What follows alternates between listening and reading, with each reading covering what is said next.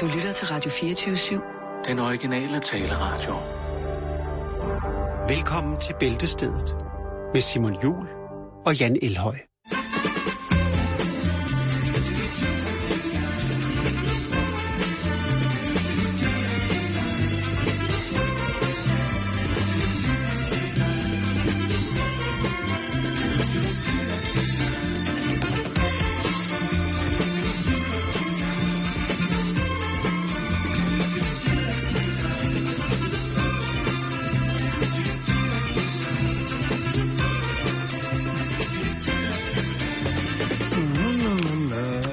Ja, god rigtig hjertelig eftermiddag, og velkommen til en gang Bæltestedet her på Radio 24/7.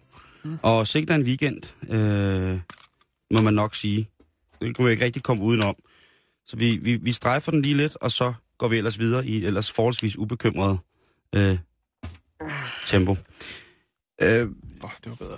En af de byer, som jeg egentlig har opholdt mig mest i uden for Danmark, det er Paris, og den er jo så blevet smadret, kan man sige. Og det er en by, hvor to af mine allerbedste venner bor, et dejligt par med deres to unger. Og de bor 300 meter fra Bataclan, som er det spillested, som der blev ramt i det her. Og der var det band, der hedder det magiske band, som hedder Eagles of Death Battle, som jo er et helt fantastisk orkester. Og yes, det er jo i hvert fald forfærdeligt for dem, også jo selvfølgelig, udover de mennesker, som selvfølgelig er blevet ramt af det her, det er forfærdeligt. Og ham, min gode ven, er en englænder, som hedder Bert, han er opkaldt efter Bert Bacharach, hvilket han aldrig bliver tilfreds med. Men vi er begge to rigtig, rigtig glade for det her orkester, så jeg var ret nærmest sikker på, at eftersom det nærmest er hans baghave, så var han gået over for at se den koncert. Så det er nogle sindssyge sekunder, det var nogle sindssyge timer, hvor jeg ligesom prøvede at få fat i ham her. Og jeg tror uden pisse, jeg ringede til ham 50 gange til et virkelig dødt telefonnet, inden at han så fik fat i mig lørdag morgen. Og takket være dovenskab og arbejdspres, så havde han ikke haft tid til at bestille billet til koncert. Og han havde været hjemme med sine børn, og konen var så ude et helt andet sted i det centrale Paris. Og han kunne simpelthen ikke tage sin telefon, før han havde fået fat i hende, og det kan jeg jo sådan set egentlig godt forstå. Så vi sad lidt der og snakkede telefon der formiddagen om lørdagen, og det var, ja, så blev man lidt ked af det jo. Og så tror jeg bare, at der er nogen, der ikke rigtig forstår, hvad det betyder at være i krig. Det var sådan det, vi blev enige om, det der med, at man jo ikke forstår rigtigt, hvad det egentlig er. Og jeg har det sådan bare, at vi blev enige om i sidste ende, efter at have snakket med en mand, en kammerat, der boede lige ved siden af, at der er ikke nogen grund til at blive paranoid, og der er ikke nogen grund til at blive angst, og der er ikke nogen, altså, at vi vil nægte den her uvidenhed adgang til os selv. Og jeg nægter at tro, ikke at tro på, at vi alle sammen på en eller anden måde er født uskyldige, og jeg nægter at være blind, og så egentlig nok om det i virkeligheden. Men sindssyg weekend, og det er jo nok sådan en, man kan komme til at huske et eller andet tidspunkt, sådan en dag, hvor man ved, hvad lavede du den dag? Ligesom det der 9/11 og sådan ting, jeg siger. Men nok om det. Det skulle bare lige ud, og alt er godt. Bortset fra, at det jo selvfølgelig ikke er godt, så er alt, som det nu nogle gange må være, så må verden jo gå sin gang, kan man sige. Men sikkert en weekend. Sikkert en weekend, Jan. Ja. Bare skal løjer. Men lad os så komme i gang.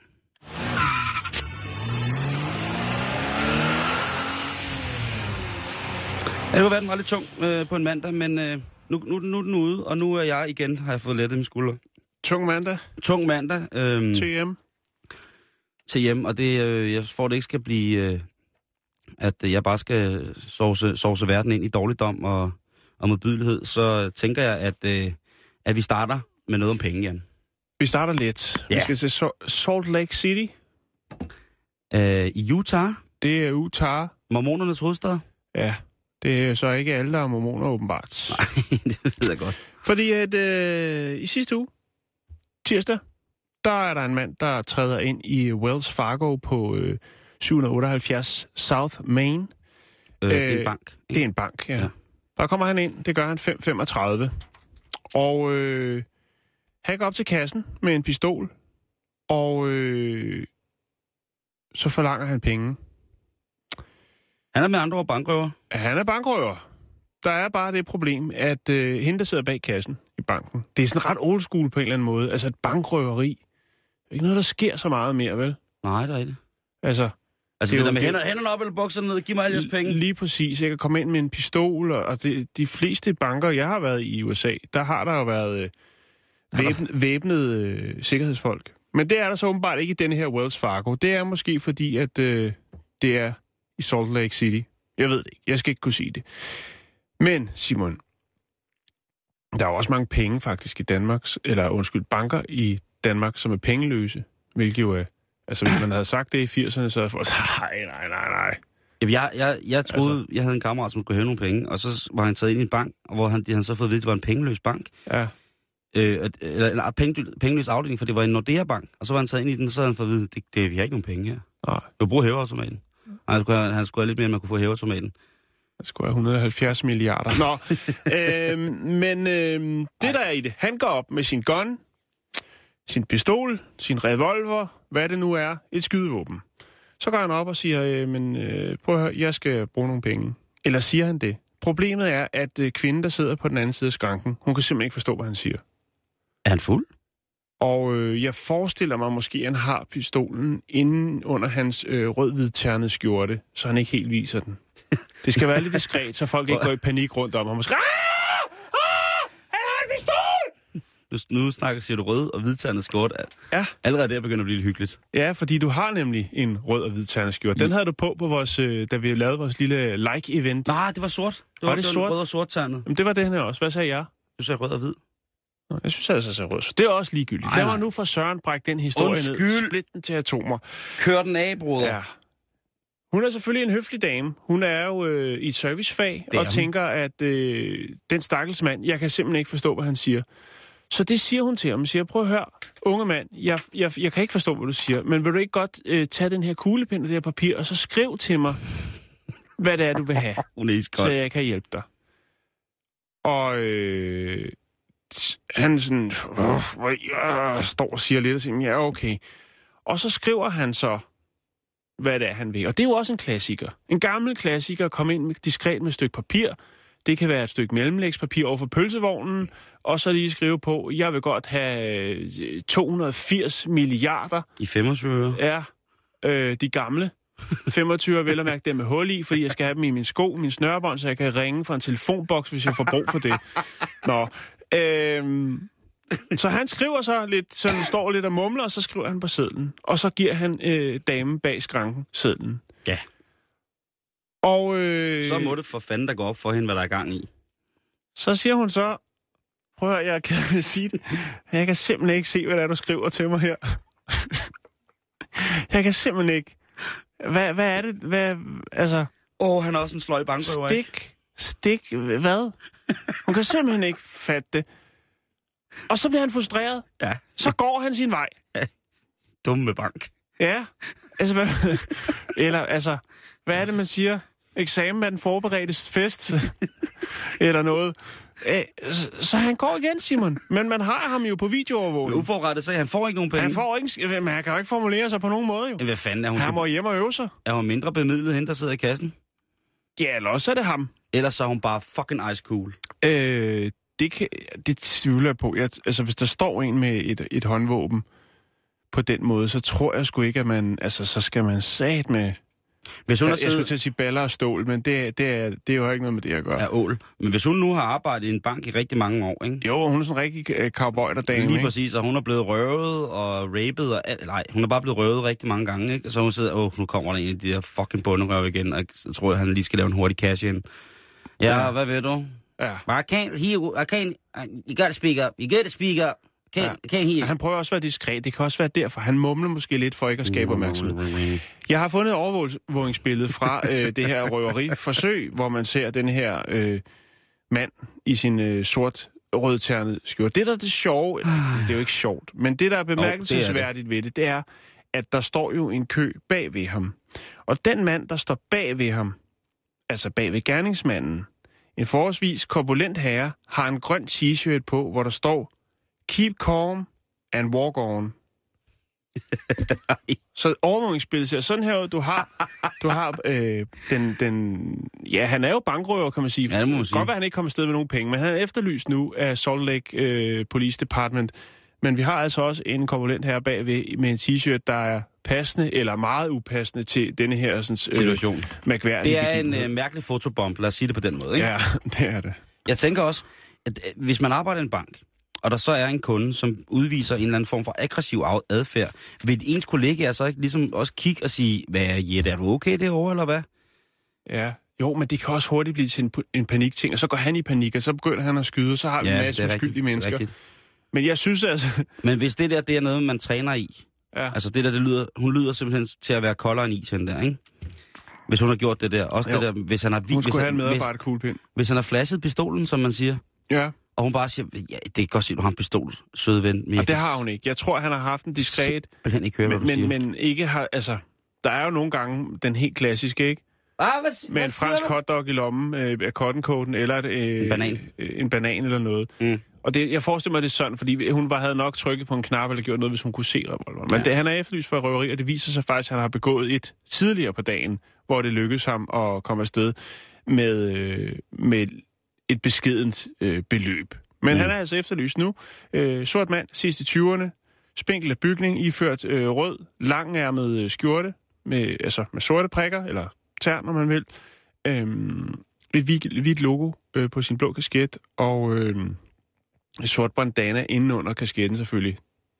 Man er vel gangster? Ja, det er Tupac life for life for styles for eller ja. Altså du mener Tupac life. Nå, det var bare det, Simon. Det var en sådan det, den gav lige lidt frisk luft, ja, ikke? Ja, det gjorde den. Ja. Den skal du have af hjertet tak for. Velbekomme.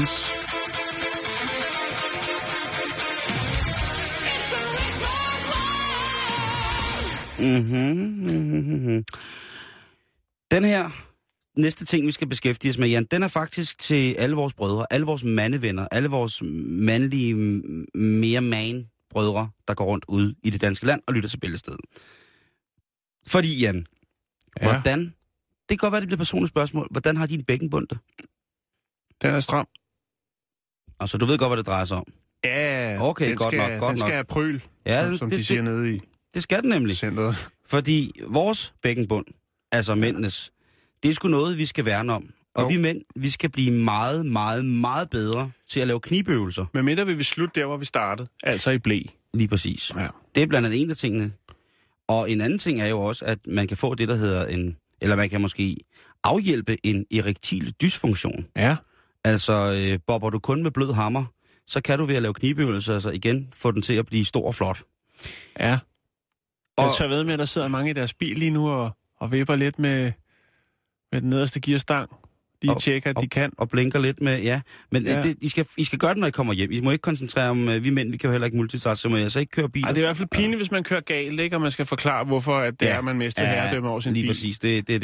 Men det er, fordi jeg lytter til Bæltestedet og fik at vide, at jeg skulle lave knibeøvelser, så tænkte jeg, kan allerede starte nu, fordi at det er mandag, og min kone kommer hjem fra... Østrig. Fra Østrig. På aerobic-kursus. Med... Barbading fattig. Lige præcis.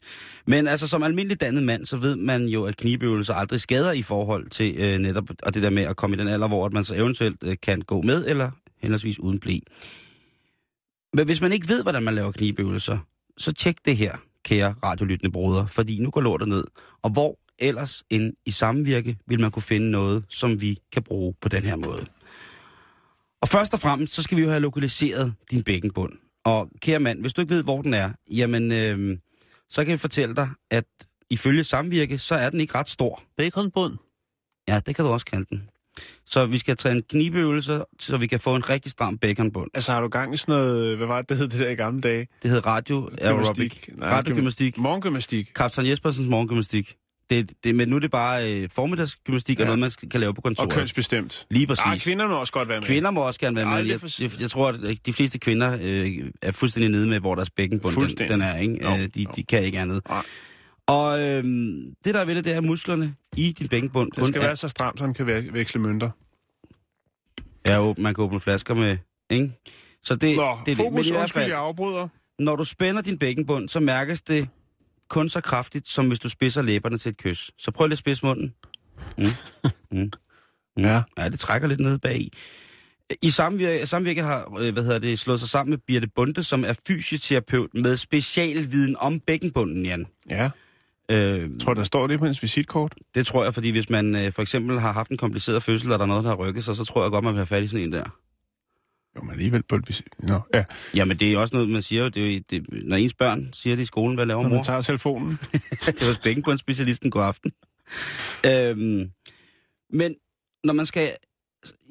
Det er også alle mulige mærkelige ting. I virkeligheden, så kan man nøjes med at sige det her, der hvor man nemmest får fat i sin bækkenbund, det er, hvis man koncentrerer sig om anus. Ja.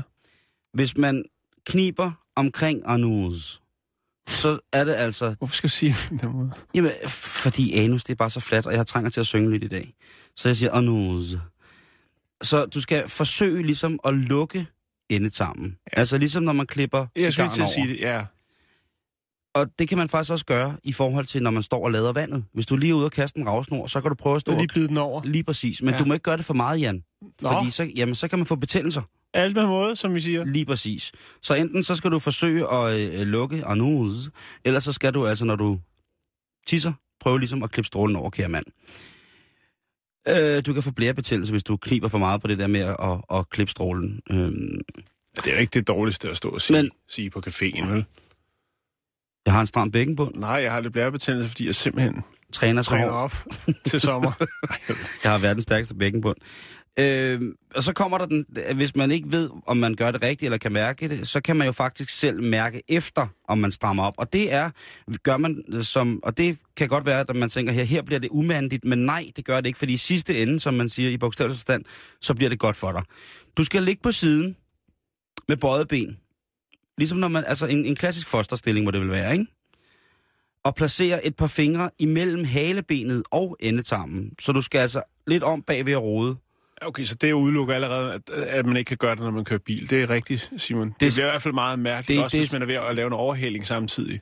Sådan nogle ting skal man kun gøre, hvis, det ligesom, hvis man er så indøvet i den her træning, så man ligesom bare gør det som refleks, ikke?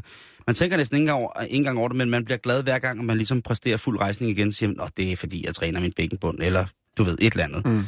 Men altså, der kan du så ligge med fingrene og rode imellem halebenet og endetarmen, og der presser du så og laver dine kniveøvelser. Og så skulle man altså gerne kunne mærke, at området bliver aktiveret og strammet lidt op. Så der ligger du i fosterstilling med hånden op i røven, og så lige så stille, så presser du til, og så kan du altså mærke, om du gør noget godt for dig selv. Og det er altså ikke noget, man skal spøge med det her, drenge. Det er pres nu til eller ind i blæ, som vi siger. Det gør vi så, åbenbart. Og jeg vil bare henvise til, til samvirke.dk, hvor man kan læse hele artiklen i sin fulde længde og få en fuld instruktion, og det bliver altså rigtig godt. Er der videoinstruktioner også? Nej, det er der ikke, men det kan man så finde i en artikel fra Politiken fra 2005, der er der et skematisk grafisk diagram, hvor man kan se lige præcis, hvad det er, man strammer op og hvor man gør det. Så kære medbrødre, giv dig selv en god julegave. Start på det der, ikke? Altså, det er det eneste, der gør nu. Det er, altså, hele verden er at lave, så start i det små. Ja. Få en stram bækkenbund, ikke? Jo.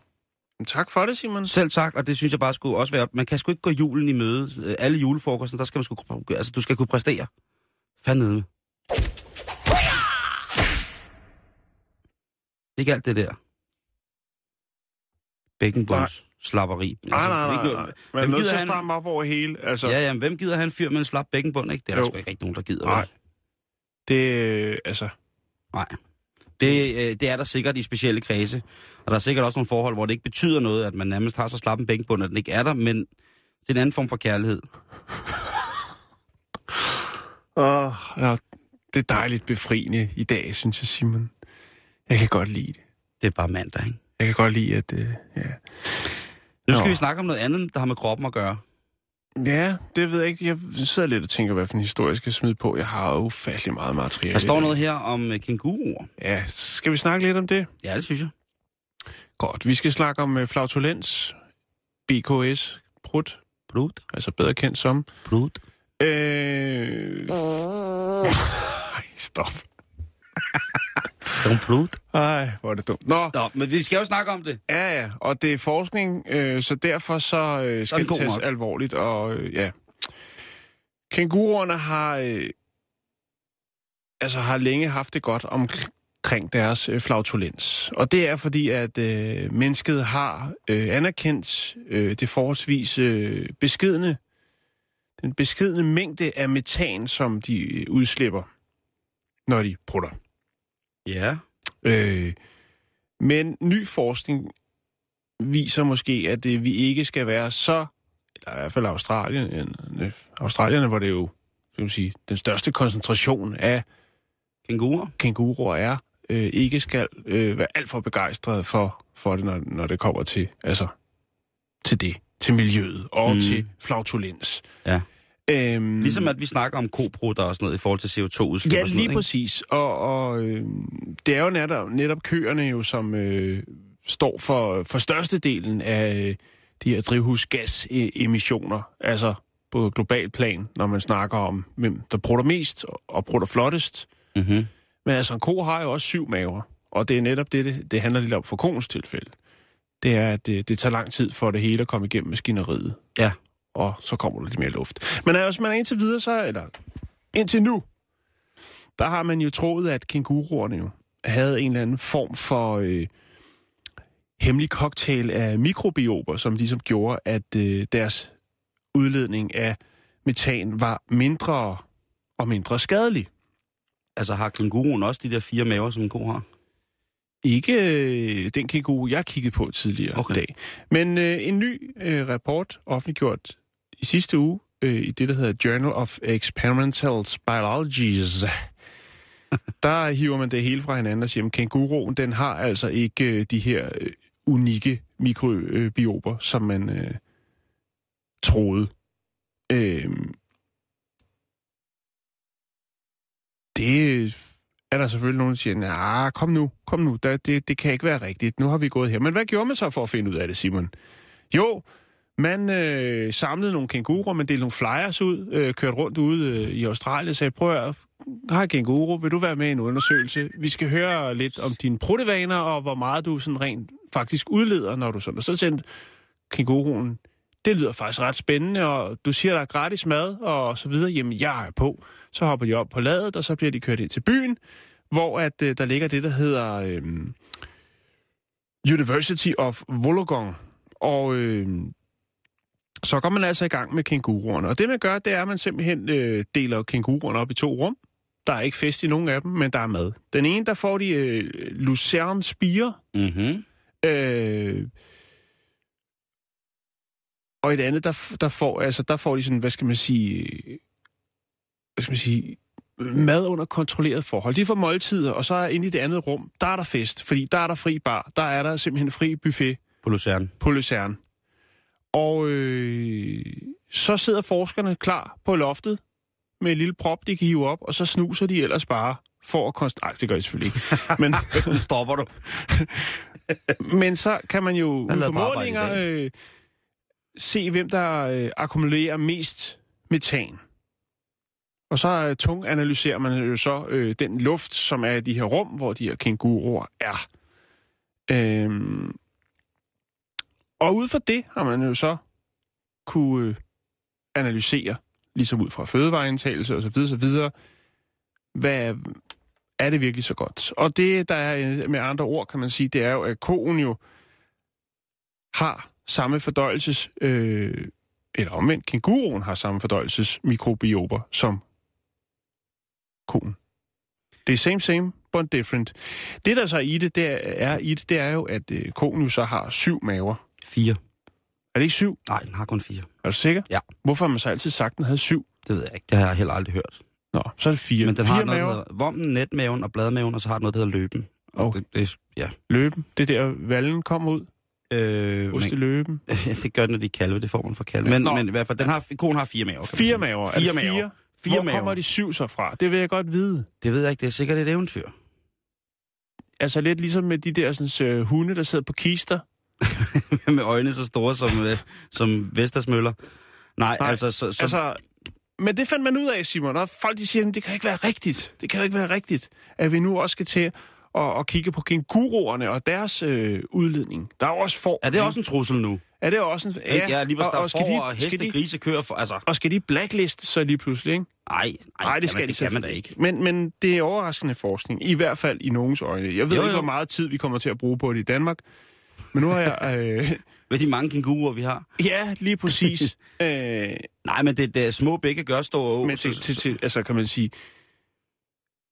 Det er, altså, vi har jo prøvet ligesom at opretholde bestanden af kænguruer i Danmark ved at for eksempel at forbyde kængurugitter på biler. Og det er jo fordi, at mange af de kænguruer, som jo hovedsageligt har haft deres daglige liv på Fyn jo, lige pludselig så indskrænket hele bestanden jo voldsomt jo. Fordi folk bare kørte ind i dem med kængurugitter? Ja, fordi de troede, at jamen, det var tilladt, fordi det hed et kængurugitter. Ja. Så var man nødt til at sige til... Så skal der sidde en kænguru i en gang imellem? Ja. Nå, det er en anden historie. Men det var bare det, Simon. Var det sindssygt, at de nu også skal gå til den, ikke? Jo, men alt skal... Altså, vi skal jo... for søren. I stedet for at kigge på den store industri, som smadrer hele... Altså, så lad os da endelig have fokus på dyrene og skille dem ud, fordi de er altså også med til det. Og det er vi jo egentlig også, fordi vi konsumerer jo alt det kød fra koen, og så går vi ellers og blinker med det døve øje meget, meget flittigt, især de offentlige transportmidler, hvor det virkelig kan være svært. Eller hvis man lejer en bil og sætter sig ind på et varmt sæde, og så... Vi skal videre i programmet. Jeg tænker bare, inden vi går videre, Jan, så tænker jeg bare lige, hvis vi nu tager de dyr, som vi i fiktionsverdenen, i tegneserier og sådan noget, vokser op med, hvor mange af dem, som...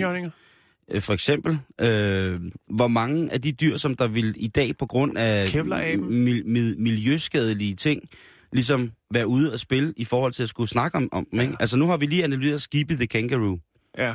Ikke? Vil I også tænke, jeg tænker, hvis man i dag skulle lave et smukt eventyr eller noget, og man skulle tænke på miljø og politisk korrekthed, så er der jo ingenting tilbage. Hvis du ikke må kalde noget for nogen eller noget, og du skal tænke, vi skal have et miljøvenligt dyr, men prøv at høre, så skal der skarbaner de 40-20.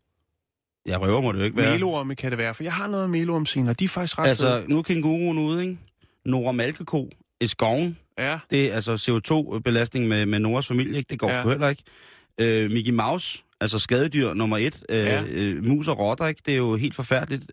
Peter Pedal, man siger, at ebolaen kom fra en abe. Det er rigtigt, ja. Altså, der er vi også ude, ikke? Hvad hedder det? Anders And. Der er vi jo ude helt sikkert i noget med salmonella. Jo. Men han er god på andre måder, fordi han er et bevis på, at selvom man har et handicap, for eksempel en talefejl, så kan man nå langt i Hollywood også. Jamen, det har han jo godt bevis på. Det er selvfølgelig rigtigt. Fedtmule. Det gælder også de Kajsø, som er den officielle danske Anders And. Fedtmule. Ja. En hund. Der er vi jo altså ude. Vi ved ikke, hvilken race han er. Så kan det godt være, at hvis der er noget kamphund på, så skal Fedtmule lige pludselig have noget, og så skal han have mulekur på. Tror jeg, han er noget Stafford. Så er der mulekur på, ikke? Oh. Altså, hvad har vi egentlig tilbage efterhånden, ikke? Altså, det er, som du siger, hvis vi skal i gang med at fortælle et eller andet om noget, som skal være miljørigtigt og politisk korrekt... En skarben, den ruller med lort, det vil være... Jo, men den har også været en... Nej, det var græshopper, der var en af de 7 plager. Ja. Ja, men skarben... Så kan vi blive ved. Ja, sådan kan vi blive. Der er ikke noget tilbage, vi kan ikke gøre noget som helst. Det er slut, alt sammen, Jan. Men jeg tænker på det nu, næste gang jeg skal ud og købe kængurugitter til en bil, der ikke skal være i Danmark.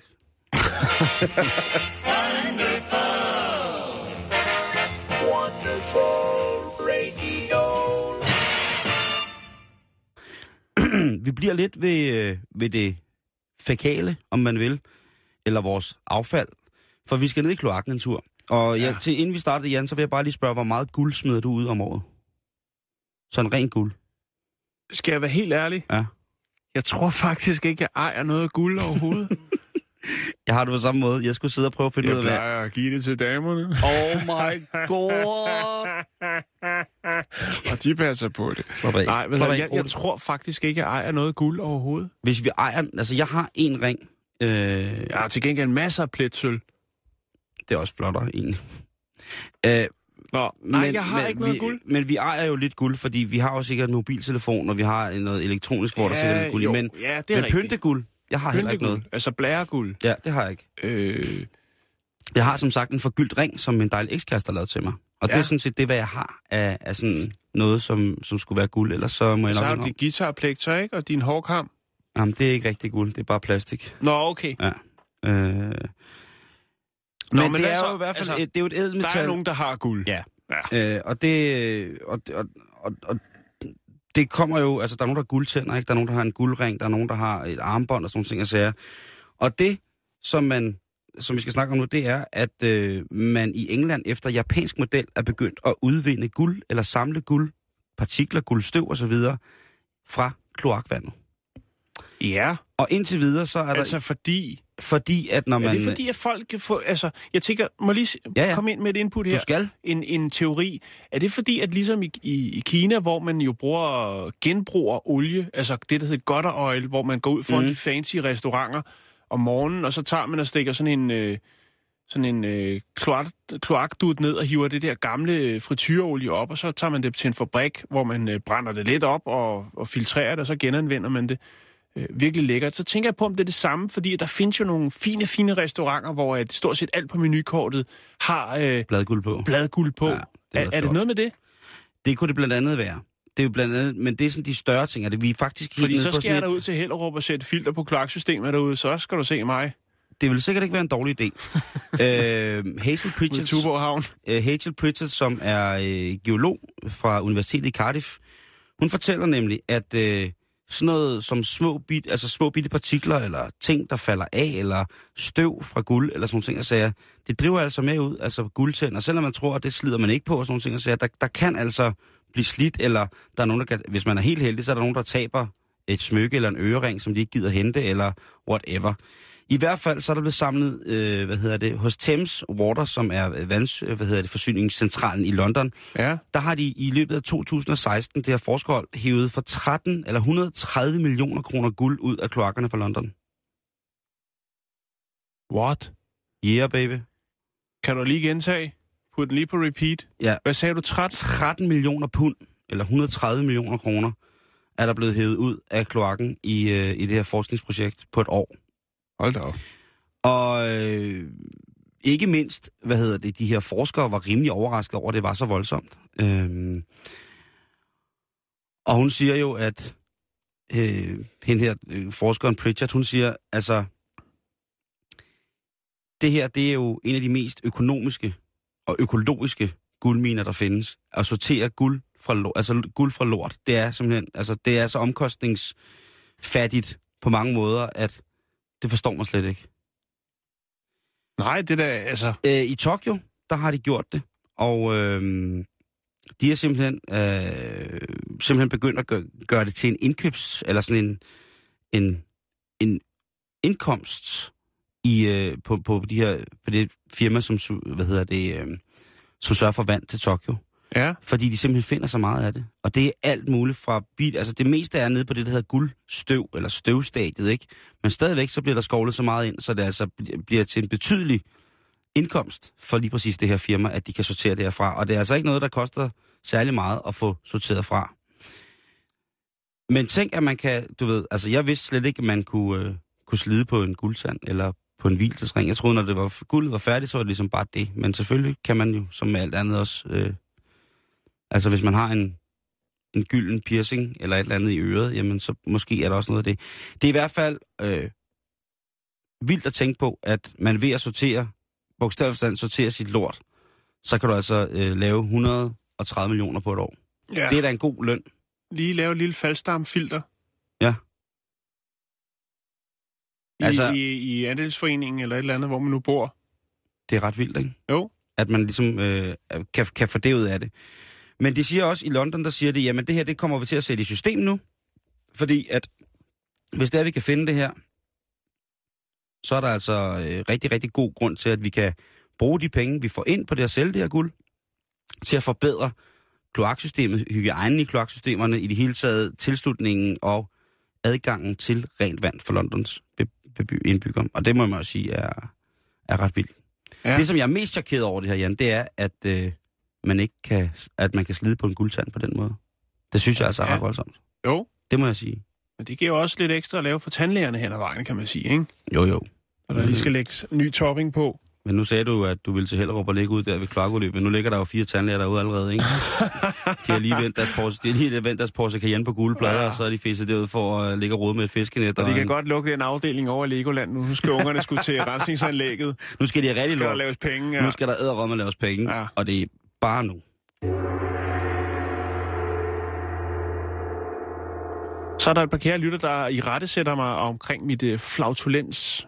Det hedder flatulens, eller ja, hvad? Det er så vigtigt. Ja. Ja. Så nu vil jeg gå ud og tage en avocado og spise den. Og komme over det. Men tak for det. Ja. Der er altid noget, de forstod dit ord. Ja. Jo, det, jeg tror, det er noget med dialekten. Men ja, det er fint, vi anerkender. Jim Hjort, Mia Dyrborg Knudsen. Tak skal I have for irettesættelse. Det går stærkt. Tak for jeres tid. Ja. Undskyld. Jeg skal nok gå hjem og øve mig. Nå, vi skal videre i programmet, Simon. Ved du hvad, jeg kan godt forstå dig. Jeg forstår dig altid. Jo, men det er, altså... Hvad har sin kæphest? Det er rigtigt. Ja. Det er rigtigt. Og vi taler bare ikke særlig godt. Nej, men til gengæld så er vi rigtig, rigtig sjove. Nå, hør på. Nå, mere forskning. Er du klar? Ja, jeg er klar. Det her, Simon, det er noget, der går hen og bliver stort. Uden tvivl. Det er jo lidt som om, at hele verden er ved at blive pakket ind i plastik. Det er et kæmpe problem på verdensplan. Ja. Vi har regulære plastikøer, vi har vores fuglebestand og vores fisk i vandet, som jo dør og bliver kvalt og får alt muligt mærkeligt, så de ikke kan formere sig, fordi at de sluger alt det her plastik, som vi jo med en lindstrøm... Så får tilbage i kroppen selv, og så kan vi ikke alt muligt. Nej, så skal vi til at... Så er det første problem, ikke? Fordi når det først rammer os, så skal der strammes op. Det er ikke et problem før. Nej. Og nu er der altså godt nyt, Simon. Jo! Altså i forhold til problematikken omkring alt det her plastikaffald. Skønt. Et samarbejdsteam fra USA og Kina, de har nemlig opdaget, at Tenebrio, som nok bedre kendt som den gule melorm, den kan fordøje styrofoam. Det hedder hvad er det andet ord for det? Sig det til mig. PVC? Hvad hedder det? Polystyren eller sådan noget. Syrener. Det er en smuk blomst. Nå. Ja. Det kan den via sine mikroorganismer. Så kan den i tarmsystemet, så kan den faktisk nedbryde det her plast. Er det rigtigt? Ja. Fandme så. Så hvor er det sindssygt, at naturen selvfølgelig byder sig til igen. Ja, og det er jo det, der er så vildt, Simon. At lige pludselig så går det op i en højere enhed, at hvis man skal tage den helt religiøse, så kan man sige, at da Gud skabte verden, så tænker han også på et eller andet tidspunkt, så er der nogen, der opfinder plastik, og det bliver et kæmpe problem. Den, der søger, skal finde, og det er så den gule melorm, som kan gøre det godt for os igen, Simon. Fordi den omdanner alt det her, den nedbryder det og omdanner det til kuldioxid. Og kan faktisk, den kan leve af det.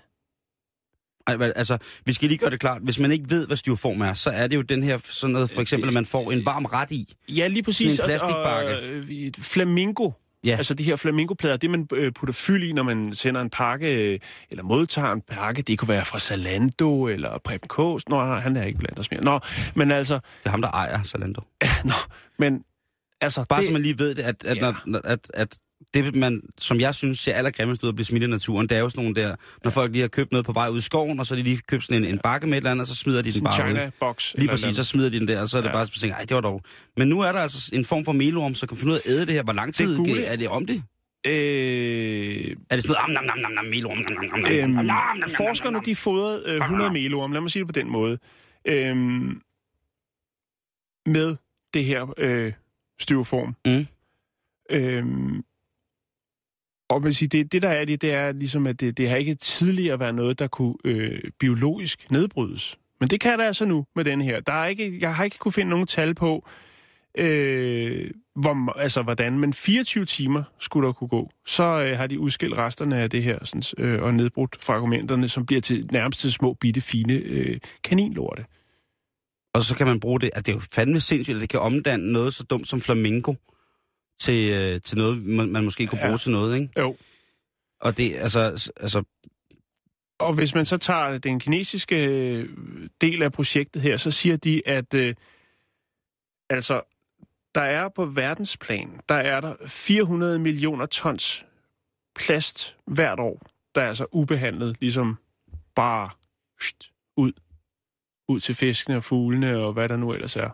Ude i naturen, ganske enkelt. I samfundet. Og der er jo rigtig meget, der også bliver brændt. Jo. Det er jo også der, hvor det bliver rigtig, rigtig grimt, når man begynder at brænde sådan nogle polymerer der. Så, specielt sådan noget opskummet noget, som det her polysteren jo er. Det bliver noget... Altså, hvis man nogensinde har prøvet at komme til at brænde sådan en pizza, sådan en svammeretsbakke der, ikke? Ja.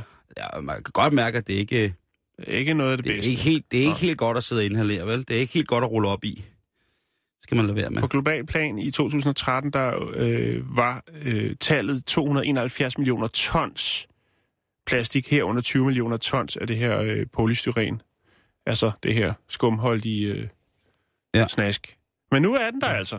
Hvor er det svedigt. Melormen. Er det en gule. Er den, altså kan den være i Danmark uden at blive invasiv? Kan man lave genbrugsanstalter for sådan noget, hvor der bare bor melormer, så kan man komme og hente... Jeg tænker, at man skal tage nogle gamle grusgrave, for eksempel, så bare glasbilerne ud over der, og så bare smide en ordentlig bunke gule melorm ned i.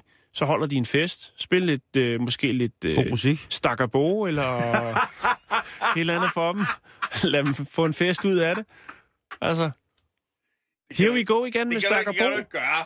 Du prøver, at Jake sidder og klapper. Du kan ikke hive et Stakkerbo frem i noget, der er så alvorligt. Det er da fint. Lidt levende lys. Og så Stakkerbo og PVC-buffet. Ja. PVC-buffet for de gule... Ja, PVC er det jo ikke engang, altså, men altså... Så... Nej, ikke PVC, men ja... Tenebrio, a.k.a. Den gule melorm, og så lidt Stakkerbo ned i en grusgrav, og så bare ned med alt det plastik, og så bliver alt godt igen. Har du nogensinde pugt Stakkerbo til noget romantisk? Nej, det har jeg ikke, men det er et spørgsmål om promille, vil jeg sige. Du kan altid starte... Altså prøv at høre, jeg gik forbi lørdags. Jeg var nede at træne. Så går jeg forbi, så er der et sted, hvor de spiller Informer med Snow. Det er meget populært. Hvorfor? Det er noget lort. Så fylder vi en gruskrav med gamle swammerret indpakninger. Yeah. Hælder melorm ud, og så spiller vi det her. Ja. Forestil dig, du kommer kørende forbi det scenarie. Og så tænker man, hov, er det der Stakkerbo? Ja. Det der Stakkerbo, der spiller derude? Jo. Hvad er der derovre? Kom skat, kom børn, kom svigerfamilie. Hvad skal vi se? Og så kommer man ned, og så ser man det her. Og han får jo kodapenge, Stakkerbo, så han er jo glad. Han får nyt råd til nye lædergucci-sko og endnu mere klor til håret. Jamen, og altså, så det hele, ikke? Og så ender det med, at han kører et rensningsanlæg, det største i Sverige, og så begynder han altså at filtrere guld ud der. Og så har vi genskabt hele hans karriere, fordi så får han nemlig folk til at lave hits, ikke? Så kommer Jan and Jules fra J og producerer nogle hits, ikke? Og Carsten Reh, han vil have med. Nå, vi skal videre i programmet. Har det ingen whisky? Vi skal da have en Black Jack, det. Prøv at se her. Skal jo lige lave en lille Black Jack, hva'? Den har jeg godt nok ligget i sæt hele dagen. Det er sjovt, du nævner Stakkerbo, for det næste, det handler om Stereo MC's. Kan du huske dem? Hvad for noget? Stereo MC's? Ja, det kan jeg ja. Ej, men det var faktisk det sådan, den originale udgave af Bunk Funk MC's. Vi skal snakke om mere forskning, Jan. Og naturen, den er på vej igen med nogle gode ting at sige. Og det handler lidt om lortekraft. Altså om den her sygdom, som vi alle er blevet påvirket på en eller anden måde. Og med fare for, at alle biosystemer og alskens moras opstår i stedet, så tænker jeg, at den sygdom gerne snart måtte finde en anden planet at lade rundt på. Nu er det snart så meget i min vennekreds og omgangskreds og familie, at nu kan jeg snart ikke overskue det mere. Men kræft har fået en ny fjende, og det er jeg jo glad for. Ja. Det er ikke Stakkerbo, det er ikke melorm, det er ikke Bomfunk MC's, det er heller ikke Stereo MC's. Derimod så er det den brune alge. Den brune alge? Som jo også bare, navnet er jo ret fedt. Altså det lyder som en den brune alge, den er sgu da hyggelig. Oh. Den grønne alge er sådan en hys, og så den brune alge, den er sgu lidt hyggelig. Jeg tænker, at den brune alge er den grønne som voksen. Altså med sådan noget nervøst velure, habit og en pive og lidt skæg. Med hår på, altså ikke? Jo. Og det der er, det er... Men hvad kan den? Jo, forskere fra Australien og Tyskland, de har jo genmodificeret en særlig type alge, som kan slå omkring 90% af kræftceller ihjel, uden at skade raske celler. Okay. Og det er jo det, som er ret fantastisk, fordi at hvis man har set folk i kemo, eller hvis man har set folk få stråler eller behandling på den måde, så det når man får så meget gift ind i kroppen, så går det jo nødvendigvis også ud over alle mulige andre ting, end bare lige kræften. Det slår stort set alt ihjel. Og forskerne har brugt de her brunalger til deres forsøg, hvor de har pumpet algen med kemomedicin, og så har de sprøjtet den ind i menneskeceller og i musetumorer. Og det, der så sker, det er, at algen, den, fordi den er lille, så kan den beskytte det raske væv mod kemoen, kan man sige. Så den har en rygsæk på med kemo i, så finder den kræftcellen, så stiller den rygsækken, og så lukker den ellers bare af, sådan så at kemoen kun får lov til at arbejde inde i selve kræftcellen, inde i de onde celler. Og ifølge det, der hedder ibtimes.co, så den her alge, altså de er jo simpelthen bygget en ny brun alge, og den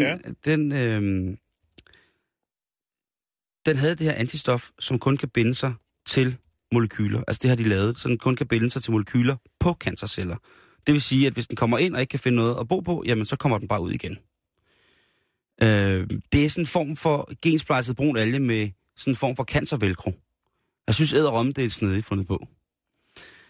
Og det betyder altså, at algen, den jo bare smider rygsækken, og så skrider den igen, kan man sige, enten når den er færdig med at passe på det. En af forskerne på det, han skriver, at deres data peger på, at genmodificerede siliciaskaller kan anvendes som rygsække netop til levering af cancermedicin til tumorer. Det her resultat og den her test, de er jo altså publiceret i det, der hedder Nature Communications. Så altså man kan sige, helt naturligt er det jo ikke, fordi det er jo kemo, der bliver sprøjtet ind. Men fordi de kommer, altså alligevel ikke helt seriøst. Hvis det reelt viser sig, at når de går i gang med gennemprøvninger, at det kan hjælpe imod, at kemoen bare dræber alt, så skulle jeg da hilse at sige som pårørende, at det vil hjælpe rigtig gevaldigt. For søren da. Fordi det statslæder, det æder sgu folk op, må jeg sige, på alle mulige mærkelige måder. Og ikke, at jeg normalt er totalt algefan. Altså, jeg synes jo egentlig, at alger er rigtig cool. Det er en fed fødekilde, men de er også ret irriterende nogle gange. Men altså, hvis brunalgen kan fyre op i noget godt for nogen i henhold til kemo, så må jeg sige, så er jeg næsten ikke glad. Så er jeg faktisk kæmpe stor fan af det. Så ja. Det er jo, vi har haft nogle gode ting på programmet med hensyn til, hvad naturen den kan hjælpe os med. Hvad de kommer i gang med, ikke? Ja. Altså, det er jo også det, der ligesom er spændende. Det, vi så også til gengæld har snakket om, det er jo det der med, hvor nederen det er at skulle være det hold, B-kæden, som går i gang med at testprøve de her ting. Altså, være dem, som skal finde ud af, om der er noget galt med det her, eller ikke virker. Men jeg synes, tanken er fantastisk, at hvis man kan lave en ting, som kan sætte noget af, og imens det spiser det andet, bliver passet på, at det ikke ruder sig ud i nogle områder, hvor det ikke skal være, så må jeg da indrømme, at det er ikke noget, som jeg ser med skidt øjne på. Nej, jeg er enig.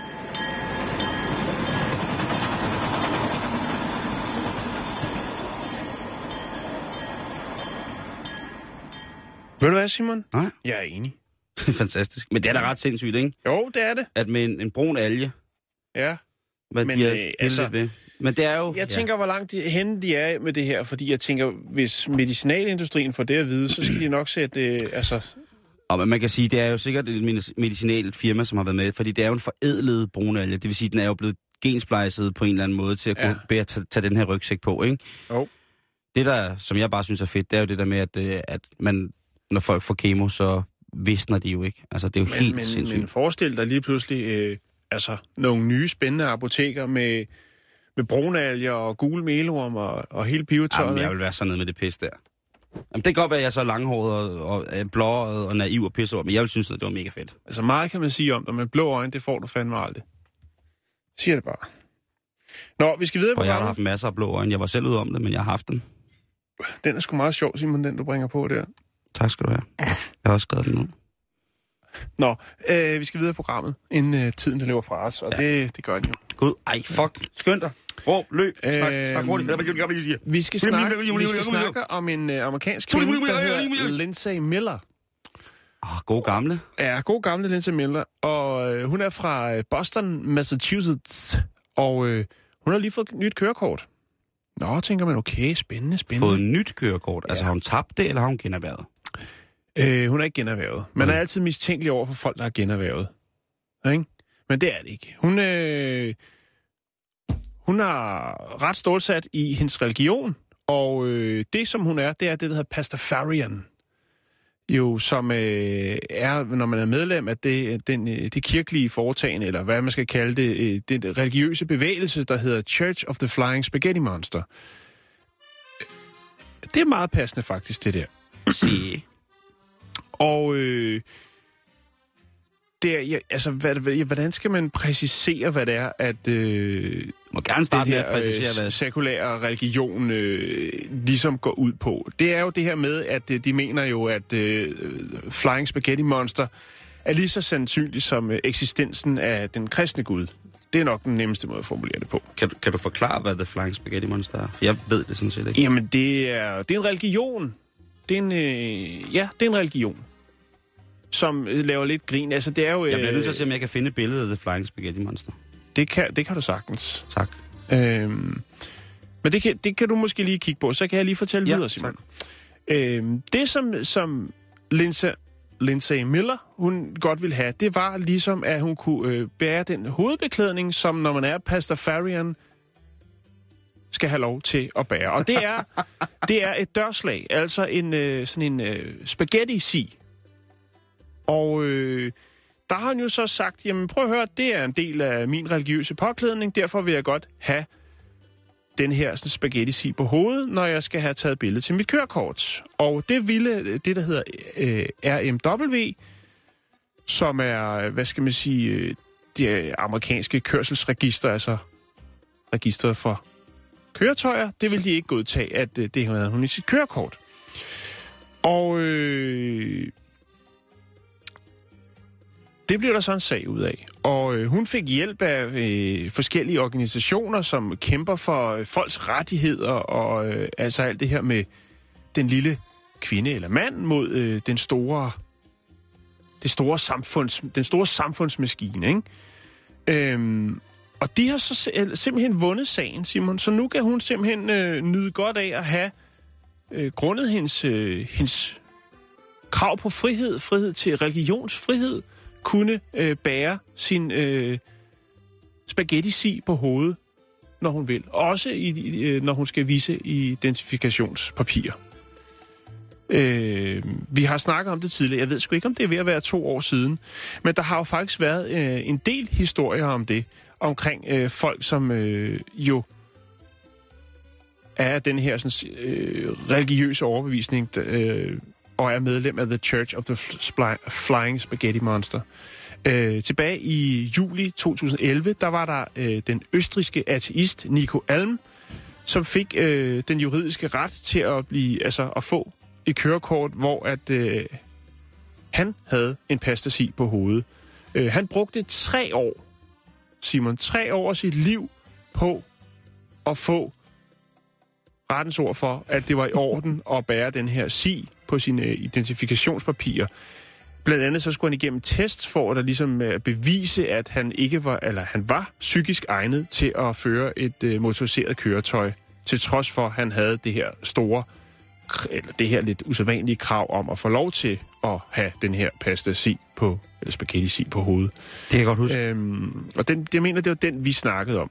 Ja, det var det, for så var der en sag i Belgien, lignende sag i marts 2013, og så var der i Tjekkiet i juli 2013 også en fra den her, jeg ved ikke, om man skal kalde det en religiøs bevægelse, men i hvert fald, ja. Altså, jeg er lige Wikipedia det, og det er ret vildt. Det er ikke bare ligesom så. Nej. Der er lidt flere lag på nok, men jeg synes, det er bare det der med det flyvende spaghetti monster universet har skabt af det. Men nu er jeg inde over nogle af de religiøse dogmer her, hvis jeg lige må afbryde det her 2 sekunder. Ja. Eller må jeg ikke lige lave det færdigt? Jo. Altså, der var det her med den her tjekkiske fyr, som jo også fik tilladelse til at bære det på sine identifikationspapirer. Og det var simpelthen, i Tjekkiet var det lidt lemmere, fordi der var det simpelthen bare fordi, at der ikke stod noget om, at man ikke måtte have religiøse hovedbeklædninger på, altså på identifikationspapirer. Mm. Og hvis der ikke var, altså, jamen så var det bare at fyre op. Så må man godt. Så i Tjekkiet var det lidt nemmere, men der har altså været en del sager, også i Texas blandt andet, i 2013. Men den nyeste, det er så her med i 2014. Jeg kan lige lægge et billede op af hendes kørekort, der selvfølgelig streger ud de vigtigste informationer omkring, hvem Lindsay Miller er. Altså rent fødselsdato og så videre, yes. Men der kan man lige se hendes kørekort. Simon, kan du nå noget? Nej, det kan jeg sådan set ikke, så tak for det. Men vi er tilbage igen. Undskyld. Ej, hold nu kæft, det er for sjovt. Du kan fortsætte i morgen. Ja, lige præcis. Ej, fordi der bliver det noget helt andet. Tak for i dag.